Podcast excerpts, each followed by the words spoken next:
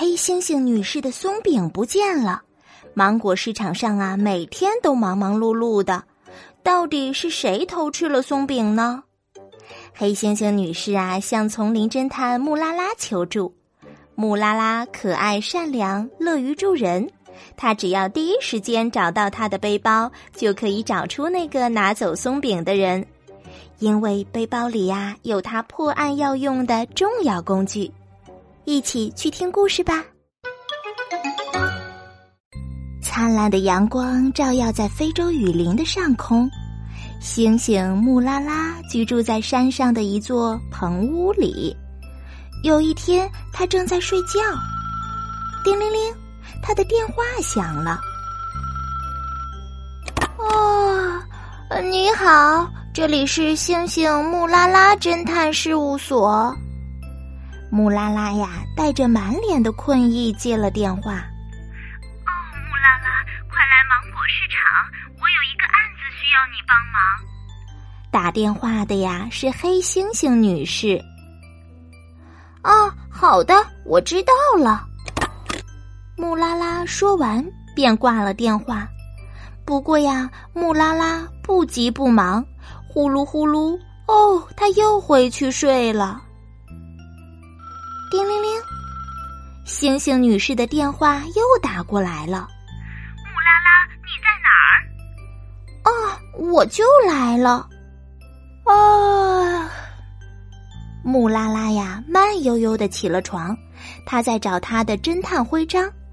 木拉拉的棚屋里呀，乱糟糟的，好不容易她才找到了徽章，原来呀，就在浴缸里。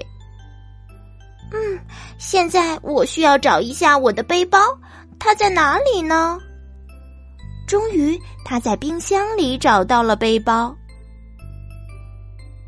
嘟嘟嘟嘟，木拉拉开车下了山，他总是开得很慢很慢。终于，木拉拉把车开进了芒果市场。黑猩猩女士啊，在她的摊位。美味的松饼摊前，神情沮丧。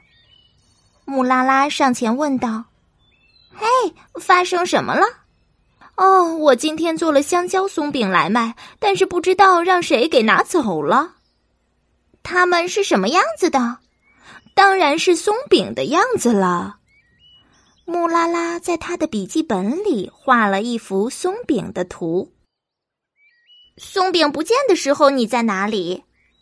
嗯，当时我在鹦鹉的阳伞摊看他们家的新阳伞呀，我让小黑猩猩看着摊位了。啊，也许小星星知道谁拿走了你的松饼。啊，小星星知道。木拉拉呀，在黑猩猩女士的摊位旁边找寻着小星星，她没看到小黑猩猩，但她看到了一些黄色的小东西。我需要放大镜。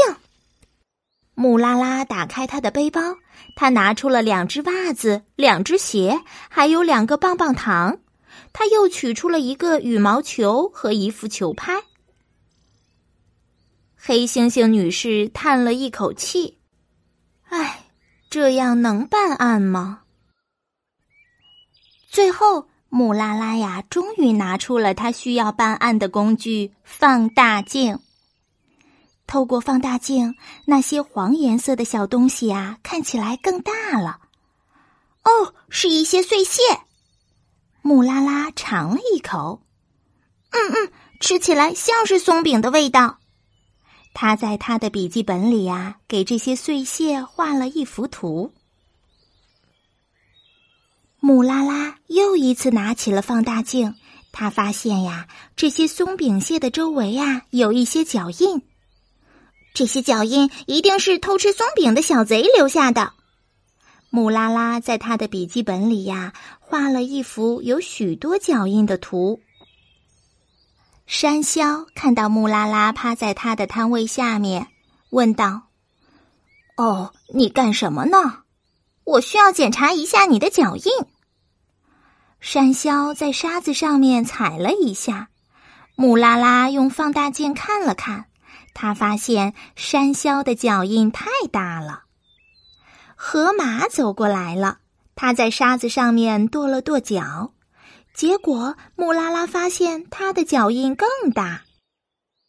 树蛙在沙子里跳了几下，它的脚印又太小了。哦，这个案子很难破解，该休息一下了。木拉拉说完，径直的走到了豹子的柠檬汁摊，点了一杯果汁。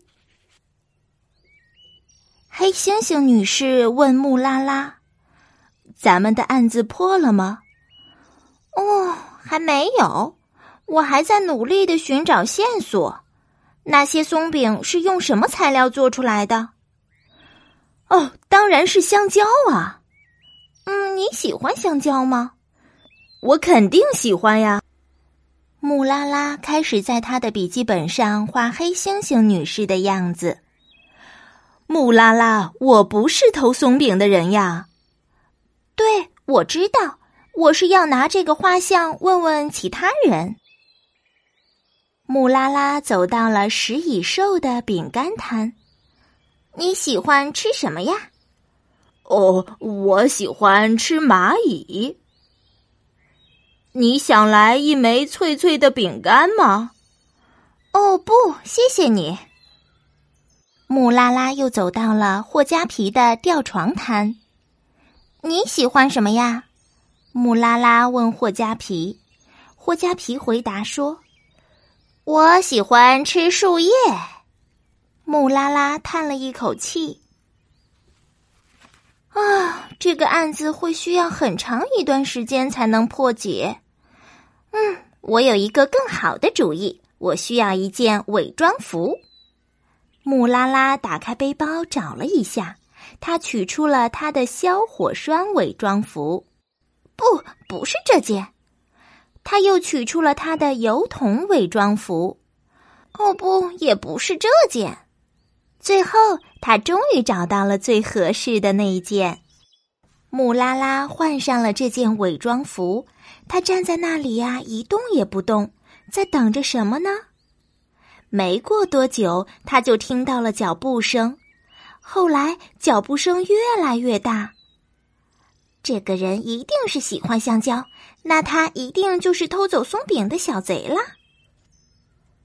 这里呀，只有黑猩猩女士。黑猩猩女士问木拉拉：“你在做什么？”嘘。黑猩猩女士，我在忙呢。黑猩猩女士不明所以的转了转眼珠，走开了。木拉拉等呀等呀，太阳炙烤着大地，伪装服也热得让人透不过气来。木拉拉说：“嗯，该休息一下了。”嗯。什么东西砸到了木拉拉的头上？软软的，黏黏糊糊的。木拉拉迷迷糊糊的用手把那个东西弹了下去，扭过头又回去睡觉了。砰！这一次木拉拉睁开了眼睛，这是一个香蕉皮吗？木拉拉向上看了看，发现了小黑猩猩。小黑猩猩，快下来！听到木拉拉在喊他，他爬得更高了。木拉拉脱下了他的香蕉树伪装服，闪了闪自己的侦探徽章。最后，小黑猩猩爬下来了。木拉拉看了看他的脚，他的脚印和偷香蕉松饼的那个人完全一致。是你吃了松饼吗？小黑猩猩假装没听到。好大一会儿没吱声呢。小黑猩猩，你说实话。嗯嗯，哦，是的，是我吃了松饼，对不起。